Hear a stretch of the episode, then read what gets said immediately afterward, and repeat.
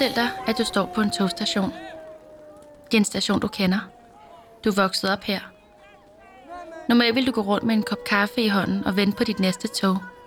Men ikke nu. Du har endelig pakket dine vigtigste ejendele sammen, og hele din verden ligger nu nede i en kuffert. Togstationen er pakket med mennesker, og de maser for at komme ind ad dørene til perronen.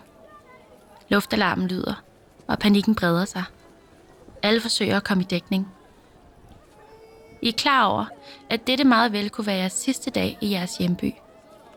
Om vi kommer til at se den igen, er der ingen, der ved. Nu handler det kun om at komme i sikkerhed.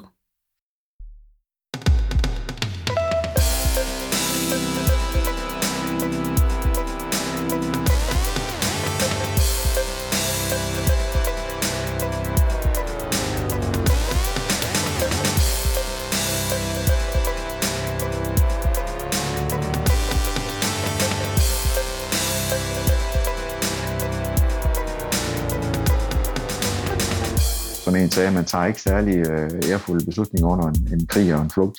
Måske plejer man at sige, at man skal vælge mellem pest og kolera, og det er måske den venlige udgave af det.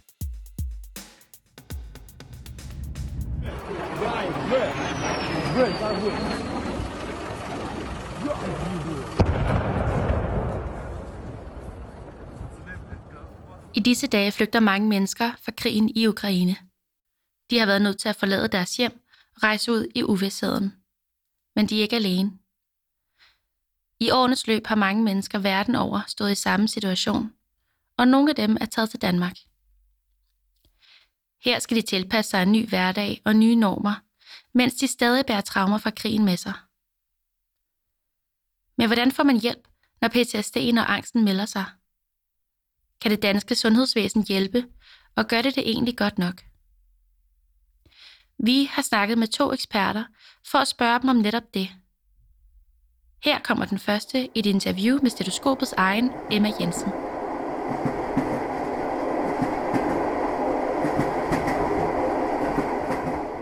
Jeg er taget ud på Kompetencecenter for Transkulturel Psykiatri for at mødes med Charlotte Kærgaard Sonne, som er læge og som har en Ph.D. i behandling af flygtninge med traumer.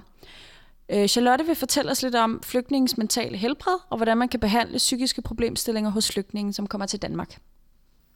Inden vi hører Charlotte fortælle om, hvordan det står til med flygtningens mentale sundhed, skal vi først høre lidt om, hvad Kompetencecenter for Transkulturel Psykiatri egentlig er for en størrelse. Hvad er det for nogle kerneopgaver, de beskæftiger sig med? Jamen, det er øh, dels, at vi behandler øh, flygtninge med det, vi kalder traumarelaterede psykiske lidelser, det vil sige typisk posttraumatisk stress og depression eller andre reaktioner på traumer.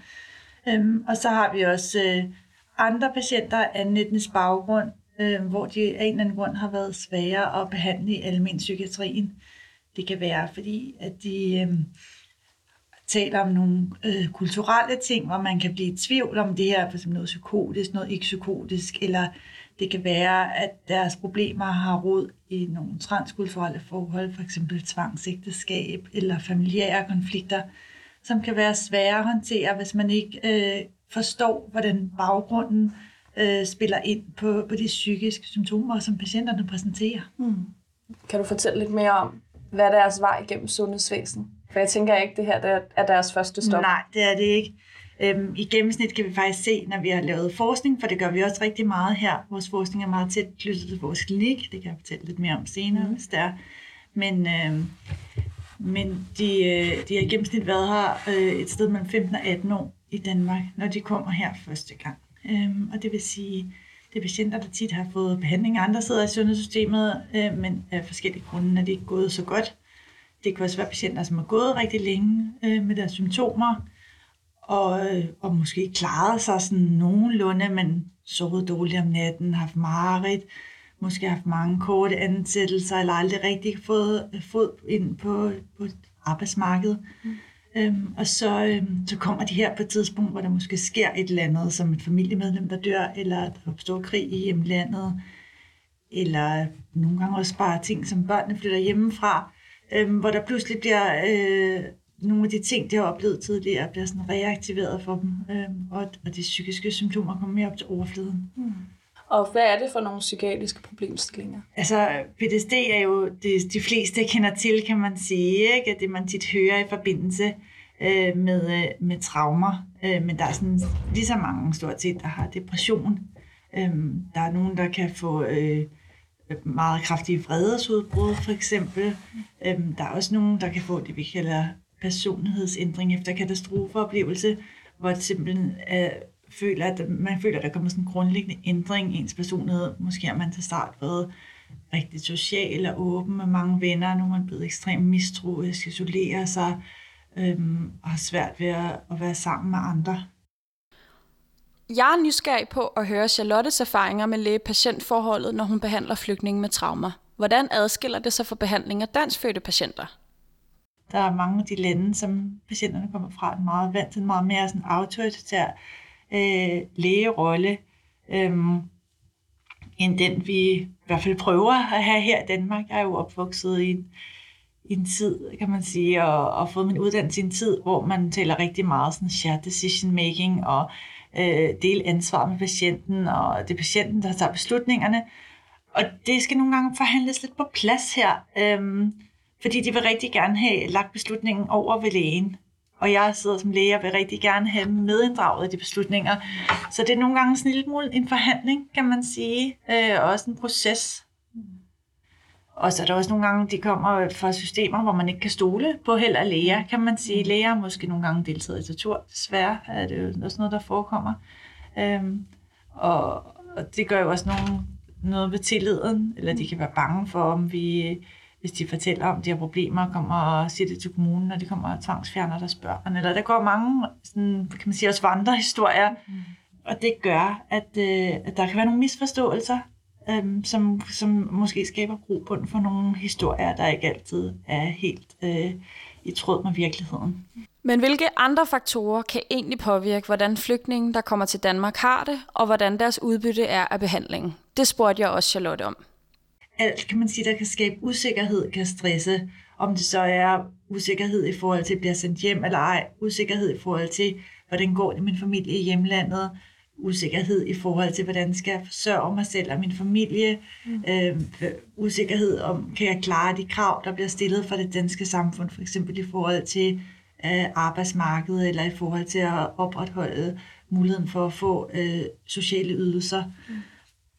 Jeg kom sådan til at tænke på, øh, hvad er det egentlig for nogle rettigheder, altså i forhold til adgang til sundhedsydelser, som flygtningen har, når de kommer til Danmark? Det, det ligger ud over det helt akutte, øh, har man ikke nogen ret til, når man ikke har noget opholdsgrundlag. Mm. Men asylansøgere øh, er i asylsystemet, og mm. dermed har de også mulighed for at få øh, blive set af en læge mm. ude på asylcentrene men systemerne tæller jo ikke særlig godt sammen, så det er også, når vi får patienter ind her, så ved vi ikke, hvad der er sket ude i asylcentrene, hvad de har fået behandling. Og det er noget af det, der har været rigtig meget diskuteret, hvordan man får givet oplysningerne bedre videre fra asylsystemet ud til praksislæger og ud til specialiserede enheder, ligesom os.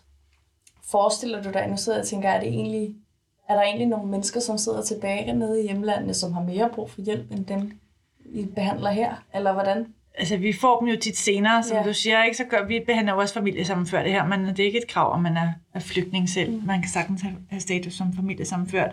Og det er i hvert fald også i, i tråd med vores forskning, vi har lavet, vi har prøvet at kigge på, om der var nogen forskel i netop flygtningefamilie sammenført, eller kvinder versus mænd, og ikke rigtig fundet, øh, at der er nogen forskel i forhold til, hvordan man har det psykisk. Men de traumer, man har oplevet, tit anderledes. Hvor måske mændene tit har, altså der er en overvægt, der har været udsat for fængsling, tortur. Så netop det, at du beskriver med de oplevelser, kvinderne har, at de civilkrigsoplevelser, øh, at de har været måske netop lidt tilbage øh, og skulle klare sig under rigtig hårde forhold og forsøge at passe på deres børn. Og det gør jo også tit, at de har ret langstrakte traumer, for det har måske været en periode på 3, 4, 5 år, hvor man har været efterladt og ikke vidst, hvordan er det gået med ægtefælde, kan jeg komme med, øh, hvad sker der med mig imens, men det er jo ret ubeskyttet. Øh, og det, det gør selvfølgelig, at, øh, at man også kan få det rigtig psykisk svært. Det behøver ikke være sådan et traume, der er sket.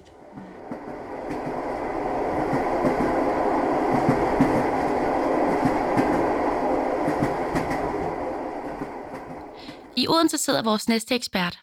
Han hedder Morten Sodemann, og han er overlæge, professor og forskningsleder på Indvandrermedicinsk Klinik i Odense, og næstformand for Dansk Selskab for Indvandrersundhed. Og så er han, efter eget udsagn, Professionel brokrøv. Fedt. Vi bad Morten Sodemann om at fortælle lidt om sig selv.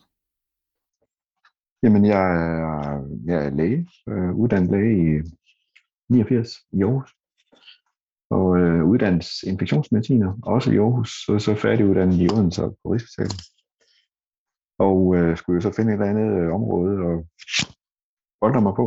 Og øh, jeg tænkte, at det her synes jeg var et felt, hvor jeg kunne se, at både i Aarhus og i Odense og i København var det et problem, og der var ikke rigtig nogen, der havde fået løst knækket koden til, hvad det egentlig er, der er et problem udfordringen og løsningen med de øh, flygtninge indvandrere patienter, som, som cykler noget rundt i, i sundhedsvæsenet.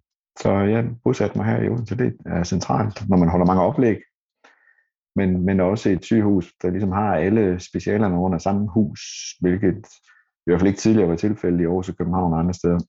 så, så det gav en lang række fordele i forhold til at prøve at, at skabe noget sammenhæng. Morten Sodemann arbejder med mennesker, som er kommet til Danmark, og nu har sundhedsmæssige problemstillinger, som ikke kan udredes i andre afdelinger. Det er typisk mennesker med komplekse problemstillinger, og det kan derfor være svært at finde frem til råden af problemet med de korte samtaler, som ellers er normen mange steder i sundhedsvæsenet. Vi bad ham forklare, hvad det vil sige at komme ind med komplekse problemstillinger. Jamen, øh, en kompleks problemstilling, som, som øh, der er altså måske to typer. Den ene kunne være en sådan en lidt speciel, men måske virkelig meget typisk, sådan, øh, grundlæggende typisk øh, sag med en, en øh, flygtning fra et, øh, et asiatisk land, og øh, som er relativt ung. Øh, hun har to små børn, hun er i arbejde, men pludselig begynder hun at få mange sygedage øh, og, og, og bliver troet med fyring på grund af det men hun har en høj arbejdsidentitet og, og føler, at hele hendes berettigelse her på jorden, men især i Danmark som flygtning, er gennem, at hun arbejder. Hendes mand arbejder også.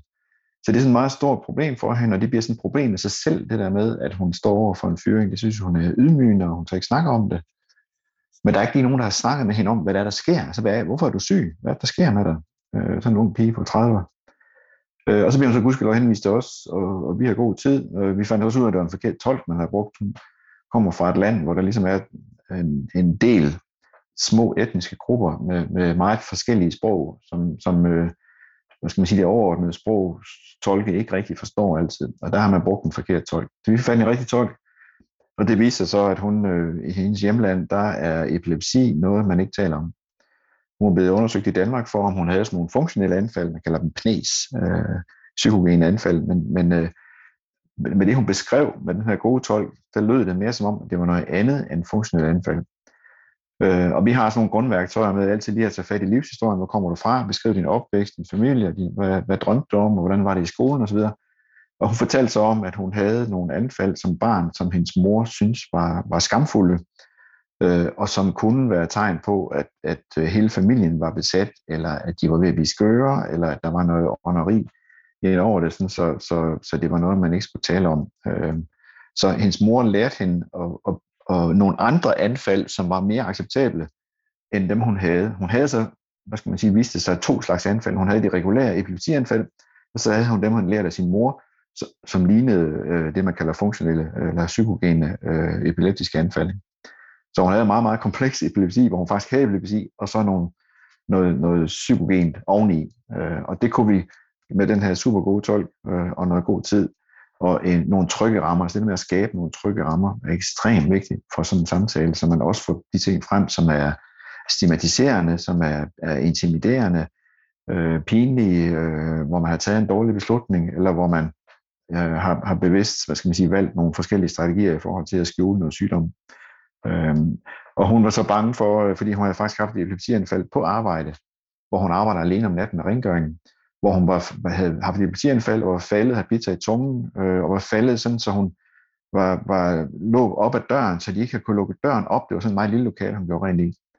Øh, så de ikke kunne lukke døren op, og så hun var blevet, øh, efter det meget bange for ikke kunne blive, øh, blive, blive fundet, hvis hun var faldt en anden gang. Hun synes også, at de var så ydmygende med de her anfald, hun var bange for at få et anfald i børnehaven eller i skolen, når hun havde børnene. Så hun turde hverken gå på arbejde eller aflevere børnene i skolen efter øh, den der frygtelig oplevelse med at være spadet ind i et rum, hvor hun lå øh, halvt bevidstløst. Øhm, så er det punkt to sådan, at når vi så undersøger de her patienter, så er de afsindelig godt undersøgt for noget forkert. Der er rigtig mange af de her ting, der ikke kommer på banen, fordi man ikke bruger tolk, og fordi patienten jo kan sige i syv uger på fynsk, så går det jo nok. Ikke? Vi vender nu kort tilbage til interviewet med Charlotte Sonne. Hun oplever nemlig også i sit arbejde, at sprogbarrieren kan være en svær ting at overvinde, når man taler om sygdom og indre tanker. Jeg spurgte hende ind til, hvordan de arbejder rundt om sprogbarrieren, så patienterne føler sig allermest trygge. Vi har både nogle arabisk talende psykologer og farsitalende socialrådgiver. Vi har en læge, der taler bosnisk. Så vi har både, altså vi har en transkulturel stat, men vi har også tolke, og vi har vores eget faste tolkekorps, som er sådan lidt unikt for os, øhm, fordi vi oplever det rigtig, rigtig vigtigt, at patienterne får tillid til tolken, ligesom de gør til behandler, så vi prøver at arbejde på, at det er den samme tolk, der går igennem hele forløbet. Det er også meget nemmere for os, at tolkene kender os, vores måde at arbejde på, og de her spørgeskema, vi uddeler, kender de også rigtig godt, så de kan hjælpe med at udfylde dem. Og så fungerer tolken også som en, til en vis grad som sådan en kulturel formidler, kan man sige. Øhm, for eksempel i forhold til at bruge ordsprog, øh, har jeg jo lært af nogle af vores arabiske tolke, at der er nogle andre ordsprog, man kan sige, vi siger som tit, om glasset er halvt fuldt eller halvt tomt. Og der er et andet ordsprog på arabisk, som handler om sådan en rose, som man både kan se som sådan en smuk blomst, der dufter dejligt, men også sådan en, der stikker. Så det er tilsvarende, kan man sige, vores halvt fuldt, halvt tomt øh, ordsprog. Og det er jo vigtigt at kende, så, der, så hvis tolken nu bare oversat sådan fuldstændig ordret, hvad jeg sagde, så ville det nok ikke nogen mening for patienten. Hvor når de kender et andet billede, øh, og jeg nu ved, det er sådan, så kan jeg bruge det billede i stedet for, at tolken kan oversætte det. Mm. Så på den måde, så, øh, så fungerer de også som sådan en ja. kulturformidler. Er det så sådan, når, når patienterne formidler noget om, hvordan de har det, eller nogle symptomer, de oplever, bruger de så så mange af de her billedsprog eller ordsprog?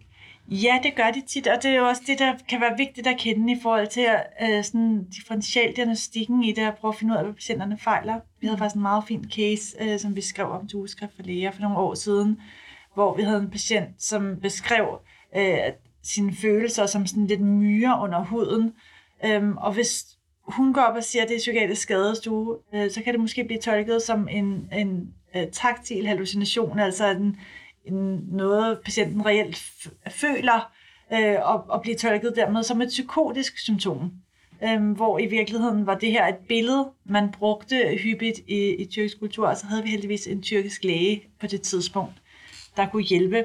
Øh, fordi i det tilfælde var tolken født og opvokset i Danmark, og det gjorde, at hun kendte ikke altid, selvom hun var rigtig dygtig sprogligt, øhm, så, så kendte hun ikke de her billeder, man brugte lidt mere sådan gammeldags tyrkisk kultur mens den læge, vi havde her, øh, var, øh, altså havde bedre kendskab til det.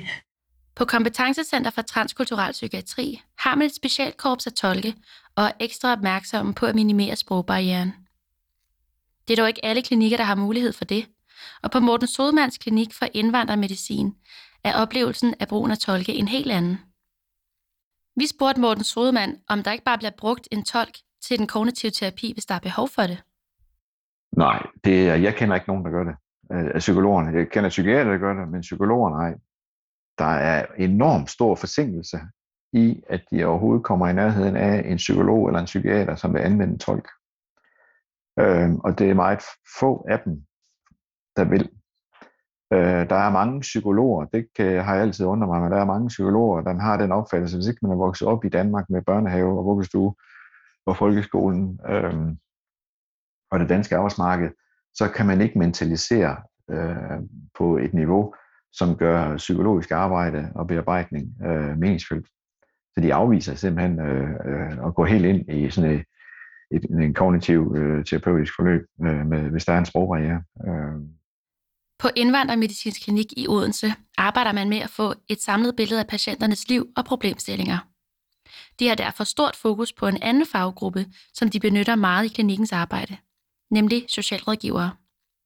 Her beskriver han, hvorfor de er en vigtig del af teamet. Det må man bare sige, det er måske en opgave, sundhedsvæsenet ikke har set faktisk er en kerneøvelse. At, få sig selv til at virke ved, at der er nogen, der koordinerer tingene, men også nogen, der ved noget om sociallovgivning. For de fleste patienter kommer i karambolage med øh, sociale ydelser og velfærd og jobcenter, hvad ved jeg, på et eller andet tidspunkt, hvis de er syge, og skal tilbage på arbejdsmarkedet, hvis de overlever deres sygdomme. Øh, og det kræver nogle forhandlingskompetencer, som de fleste mennesker faktisk ikke har. Øh, og det kan sådan en hjælpe med at få ting på plads. Man, at man kender, altså rettigheder har man kun, hvis man kender dem. Øh, og mange, mange af de her mennesker kender jo ikke de her rettigheder. Øh, og det kan hun jo så også hjælpe med. Øh, han jo hjælpe med ligesom at informere om, hvad der er rettigheder og muligheder, og hjælpe med også at få søgt og få skaffet og få øh, ting på plads og få holdt nogle netværksmøder sammen med kommunen og familien og, og skolen og hvad det måtte være, arbejdspladsen, om hvad det er for noget. Der er udfordringer for patienten, og som gør, at de kan komme lidt mere galinde tilbage på, på arbejdsmarkedet eller skolebænken. Det er jo lidt ligesom, når, når læger snakker med læger, så går det bedre, end når læger snakker med sygeplejersker. Altså, det starter inden for ens egen. Man kan bedst snakke med nogen inden for ens eget speciale. Hvis det endelig skal være, at man skal snakke med et andet øh, øh, speciale, så skal der i hvert fald helst være en læge. Ikke? Altså, på en eller anden måde, så leger lige børn bedst på den måde, altså, på godt og ondt. Ikke? Så, så når man skal snakke med kommunen, er det godt at have en socialrådgiver. Det giver noget mere troværdighed, de hører bedre efter. Hun kender jo selvfølgelig også øh, lovgivningen. Så det er en ret central funktion hos os. Når man nu er flygtet fra krig og kommer til Danmark, hvor mange er det så egentlig, som I ser i sundhedsvæsenet? Hvor mange får brug for hjælp? Vi har, vi har talt op, vi har set øh, lige knap 10 procent af alle øh, i Odense Kommune med flygtningebaggrund. Og de fleste har jo, øh, hvad skal man sige, almindelige sygdomme, almindelige symptomer, og har ikke, hvad skal man sige, tunge krigstraumer bag sig. Alle, alle, der kommer fra krig, har jo en årsag til, at de er flygtet derfra, ikke? Men, men, men de tunge, tunge øh, krigstraumer er det måske 10-20 procent af flygtninge, der, der slås med, og, og 10 procent har så, hvad skal man sige, fysiske symptomer, der gør, at de er nødt til at, at blive kigget efter på øh, et somatisk sygehus, ikke? Og, og 10 procent har så måske sådan rent psykiske problemer, som så skal kigges efter i, i psykiatrien, ikke? Men, men 80 procent har jo ikke nogen væsentlige problemer og klarer sig øh, igennem øh, livet øh, på trods. Ikke? Kan I mærke en forskel på de forskellige flygtningestrømme, som kommer til Danmark? Øh, er der forskel på deres problemstillinger? Altså, øhm, nu, nu, altså nu er det meget aktuelt med Ukraine, ikke? der kan man jo se, at, at det er, er i, den her, i det her tilfælde er det, er det unge kvinder, altså mødre med, med børn, ikke? som kommer. Øh, og sådan har hver krig har sine karakteristika. Hvem kommer i første bølge, anden bølge, tredje bølge? Øh, og sådan har det været i alle krige, men det er ikke de samme, der kommer med første bølge. Men det er som regel altid de de mest velbeslåede, dem med kontakter, øh, dem med store sociale netværk, dem med, med, med uddannelse, øh, indflydelse, som kommer først. Øhm, så, så første bølge har en type problemer, næste bølge har en anden type, og tredje bølge vil ofte være familiesammenførte, som i virkeligheden er dem, der er aller dårligt stillet, fordi dem tænker man, om de har en familie, det skal nok gå. Så de bliver bare loppet direkte ind nærmest i samfundet, uden rigtigt at blive, blive taget hånd om. Det er nok dem, der har det værst. Og det er også noget, politikerne er temmelig øh, blinde overfor. Har I modtaget nogle ukrainer endnu? Nej. Ingen. Øh, jeg ved, at andre afdelinger har, øh, men, men det, er, det, er, det er jo direkte alvorlige sygdomme. Altså øh, børn med, med gigtsygdomme og, og kvinder i behandling for brystkræft, og, altså alt muligt, øh, hvor det sådan er et eksisterende og kendt problem. Ikke? Altså, de, skal jo, de skal jo ikke forbi os, det er der ikke nogen som helst grund til. Vi skal, vi skal jo først ind, når, når alt andet er glippet, og, og folk ikke kan finde ud af det, og man ikke kan finde ud af at lave flere fejl, som jeg plejer at sige. Altså, så, så er det jo også, vi skal jo ikke erstatte fødselslæger og hjernekirurger eller noget som helst. Vi skal, vi skal hjælpe dem med at, at forstå, hvad problemet er. Vi skal ikke ind, før det, øh, de giver op. I den seneste tid har der været meget mediebevågenhed på flygtninge fra Ukraine. Nogle øh, ukrainske familier er blevet budt velkommen i folks egen hjem, og rådhuse rundt om i landet har vist det ukrainske flag. Vi vil gerne høre, om vores eksperter tror, at modtagelsen vil have en positiv indflydelse på flygtningens mentale helbred. Her hører vi Charlotte Sonnes bud. Jeg håber da, at det har en positiv indflydelse. Øhm, vi er jo til gode at se, hvordan det går, kan man sige, men der er nogle ting ved hele Ukraine-konflikten, der adskiller sig i hvert fald fra nogle af de andre øh, patienter, vi har her. Ikke at man ikke kan få PTSD efter de oplevelser, de har haft, og det vil der givetvis være nogen, der får. Men, men jeg tror, det betyder meget, at man inden har levet relativt sikkert, altså at man har det, vi kalder en, en tryg barndom og en tryg tilknytning. Desværre med de patienter, som er opvokset i flygtningelejre. Det er, at man har, har noget, som er faldet tilbage til, at man har haft et trygt og godt almindeligt liv. Øhm, og så tror jeg også, at modtagelsen betyder rigtig meget det er jo det her igen med usikkerhed, vi talte om. Jo mere sikkerhed man hurtigt kan skabe for folk, jo, jo bedre er det i forhold til at overkomme traume, øh, traumeoplevelser og, og, og blive psykisk stærk nok til at, at skulle klare sig i et samfund, man ikke kender. Mm. Men, men jeg vil tro, der vil være nogen, der kommer til at kræve øh, behandling, men jo mere vi kan gøre fra start af de her tryghedsskabende tiltag, jo bedre, helt klart. Vi spurgte også Morten Sodemann, om det vil have en positiv indflydelse. Altså, mit hjerte siger jo ja, og min hjerne siger nej, og maven siger hmm. øhm, Det er jo ønsketænkning at, at tro, at man kan overføre det, som vi har set her de sidste par måneder, til, til andre flygtningegrupper. Tværtimod øh, synes jeg jo, at i hvert fald politisk hold har, har demonstreret, hvor, hvor, hvor forskelligt man, man opfatter øh, flygtninge, at man begynder at gradbøje flygtninge og, og, og definere nærhedsområder og øjenfarver og hvor, hvor tæt man er på hinanden kulturelt og hvor let de kan gå ind på arbejdsmarkedet. Der er alle mulige nye parametre i det, som aldrig har været på banen før. Øh, man er begyndt at lukke ghettoområdet op igen pludselig, fordi der var, så gør en lyd af nødvendigt. Ikke? Altså, der, der sker jo alt muligt, som synes jeg bekræfter den, min bange anelse, nemlig at det her er en, en uh, nærhedsoplevelse, øh, der driver det, og ikke en, en, øh, en flygtningeforståelse. Øh, det her er ikke flygtninge-standardbegrebet, øh, som de plejer at praktisere det. Øh, de udviser, det er, det er et nærheds... Det, for, det er en krig i vores baghave, og derfor øh, kører vi ned og henter dem og åbner vores hjem. Og så alt det der, som man kan sige, burde være standard for flygtninge, men ikke er det, øh, bliver pludselig til en standard for en bestemt etnisk gruppe.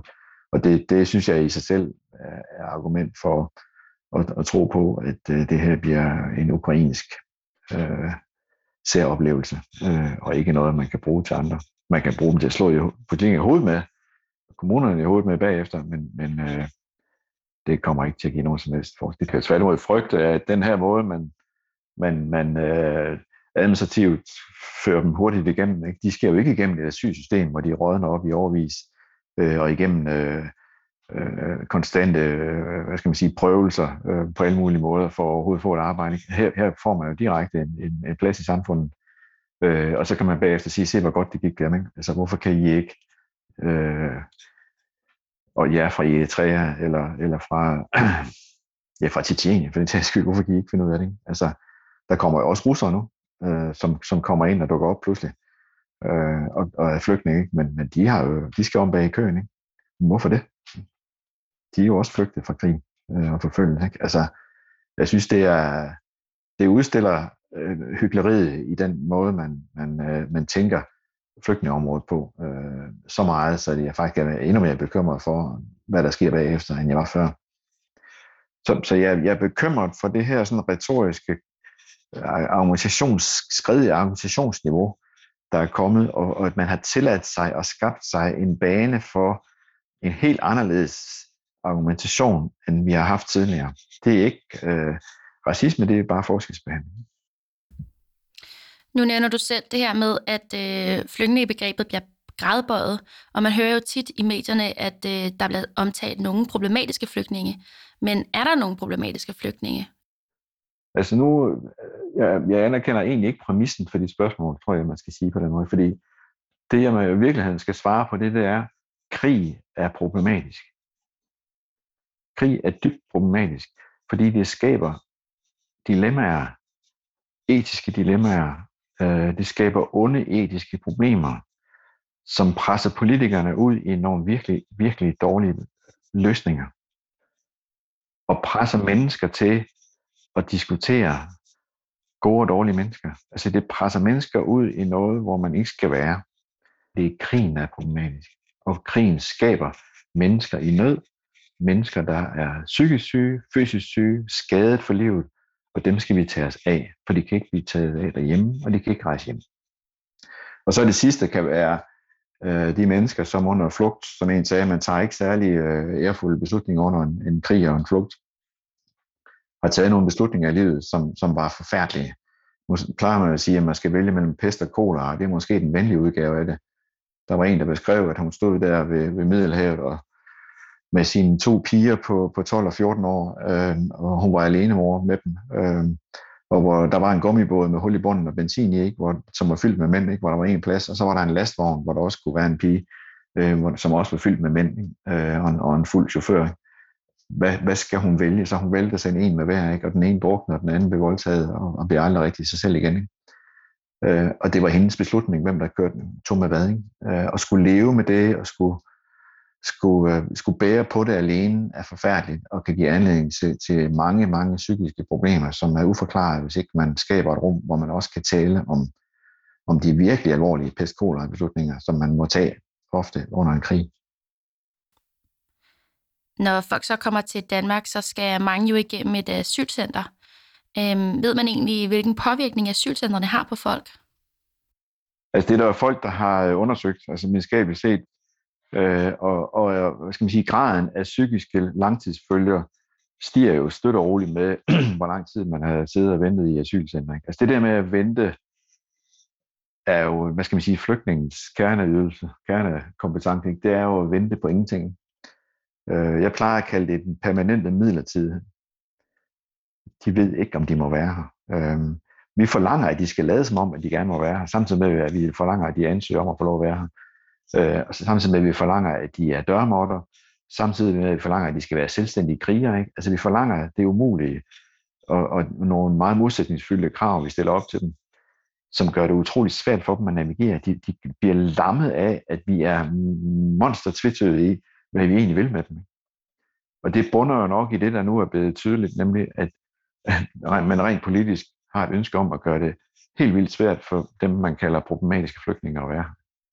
Og det har jo været tydeligt med, med nedsættelsen af, af ydelsen til en, en hjemsendelsesydelse, øh, korte opholdstilladelser øh, og, og, og rene chikanerier om, hvor man skal møde ind til pligtsamtaler om, hvorfor man ikke rejser hjem.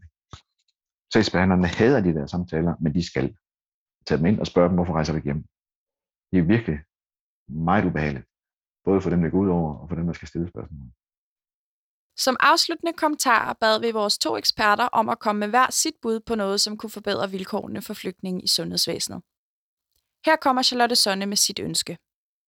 Det her med tolk, synes jeg er super vigtigt, og virkelig noget, man, øh, man også burde understøtte mere fra politisk hold, for det er jo også noget med, om man skal betale eller ej, om man så ender med at bruge tolk. Så det, det synes jeg er super, super vigtigt, øhm, for at vi kan gøre vores arbejde ordentligt i sundhedsvæsenet. Altså, vi har veluddannede professionelle tolke, der kan hjælpe os. Og det er de enkelte patienter, I oplever skal betale, eller er det jer som afdeling? Ja, man kan sige, øh, hos os øh, har vi jo, altså bliver de fleste, eller faktisk alle patienter fritaget, ikke? Øh, fordi de har øh, en psykisk lidelse, der gør, at man, de ikke lever op til de fritagelseskrav, der er. Men øh, men andre steder kan det være et problem, at den enkelte patient skal betale. Der har jo været vækstende politiske vinde i forhold til det her med, hvor lang tid man skal have været i Danmark, øh, hvor man forventer sig at tale dansk. Men de patienter, der kommer her, har jo nogle psykiske lidelser, der gør, at de har rigtig svært ved at indlære. Øhm, og det, det gør, at, at sprogtilegnelse er også en af de ting, som, som bare falder mange vanskeligt. Morten Sodemand kommer også med sit bud på, hvordan vi kan lave forbedringer i sundhedsvæsenet altså jeg synes jo, det er svært at lære en gammel cirkushest nye tricks. Ikke? Det, det er begrænset, begrænset, hvor meget man, energi man skal bruge på at lave om på gamle læger og sygeplejersker, socialrådgivers tankesæt og, og viden. Altså, jeg tror sgu mere på, at man laver en generation af, af nye sygeplejersker og læger og socialrådgiver, som, som ved noget, og, og som kan noget, og som kan se øh, strukturer, som er måske lidt umiddelbart usynlige, ikke? Men, men som er, er tegnene på, at der er noget andet galt her, ikke? Når, når der kommer flygtninge til landet. Ikke? Så er der nogle, noget, noget under, uddannelse og undervisning i, øh, øh hvad skal man sige, simple screeningsværktøjer, øh, gode samtaletricks til, til, til den vanskelige samtale, øh, og også at der så er en struktur, man kan, man kan læne sig op af og henvise dem til. Ikke? Øhm, sygeplejerskerne har noget, de, hedder, der de kalder patientologi, som, så hele det der fag om, hvad sker der med mennesker, når de bliver syge, og hvordan bliver mennesker syge, er jo nok der, hvor, hvor læger egentlig fejler oftest. At de har ikke den nysgerrighed, der skal til for at prøve at forstå mennesket bag ved sygdommen. Øh, en, rigtig, en rigtig læge er, er, er higer efter mennesket, tror jeg, det Kafka har sagt, ikke? Øhm, at, at, øh, at narrativ medicin øh, er et super godt fag til at genvække grunden til, at man egentlig begynder at læse medicin, man vil gerne gøre noget med mennesker. Ikke? Men når man så kommer ind i tromormen, ikke, så er det biokemi og fysik, og, og virkeligheden overhaler det hele, og, og, og, og de, kollegerne synes, man skal arbejde hurtigt og skrive kortere journaler, og der er retningslinjer og skabeloner, og hvad ved jeg. Ikke? Så man bliver kørt over i virkeligheden, hvis ikke man har noget modvægt. Så jeg opfatter narrativ medicin som en vaccination mod de negative sider af, af det hurtigkørende, højspecialiserede sundhedsvæsen. Og så at, øh, at man øh, gennemfører den øh, helbredsvurdering, som faktisk var lovpligtig at tilbyde nyankomne flygtninge, men som blev afskaffet, fordi man synes, det var dyrt. Øhm, men den er virkelig, virkelig nødvendig. Der er lavet en undersøgelse i Aarhus på universitetet deroppe, hvor man har undersøgt i Aarhus Kommune øh, alle nyankomne flygtninge, ikke? og det er jo op mod 30 procent af dem, som har problemstillinger, helbredsproblemstillinger, der skal tages af her nu. Det er, der er ikke andre screeningsværktøjer i Danmark eller verden med så høj en hitrate. Normalt så er man jo nede om en halv til 1 procent, øh, hvor der er noget. Her er det 30 procent, hvor der er noget. Ikke? Og børn er det omkring 10-12 procent. Altså det er jo helt gak, at man ikke gør det. Hvis du sidder derude og lytter med og arbejder i sundhedsvæsenet eller skal det en dag, så har Morten Sodemann en sidste opfordring til dig. I skal i hvert fald tage én ting med sig, og det er en, en fuldstændig vildt skærpet professionel nysgerrighed over for, hvad er det, patienten prøver at sige til mig. For patienterne har altid ret. Selv når du er allermest i tvivl, så har de altid ret. Det er din 10 der ikke er faldet. Det er dig, der ikke kan høre, hvad det egentlig er, patienten prøver at sige til dig. Og med den opfordring slutter dette afsnit af Stetoskopet. Vi håber, I blev klogere og vil lytte med næste gang. Dagens episode blev lavet af Emma Jensen, som studerer folkesundhedsvidenskab, og Trisse Døllehø, som er medicinstuderende. Vi vil gerne sige tusind tak til vores gæster, Morten Sodemann og Charlotte Sonne. Tak for en god serie. Jeg synes, de altid de har været rigtig inspirerende. Nej, er du, er du fast lytter simpelthen? ja, ja, da. Ja. Vi udkommer med et nyt program hver den 1. og den 15. i måneden, og så kan man finde os på diverse sociale medier eller klikke ind på stetoskopet.nu. På genhør.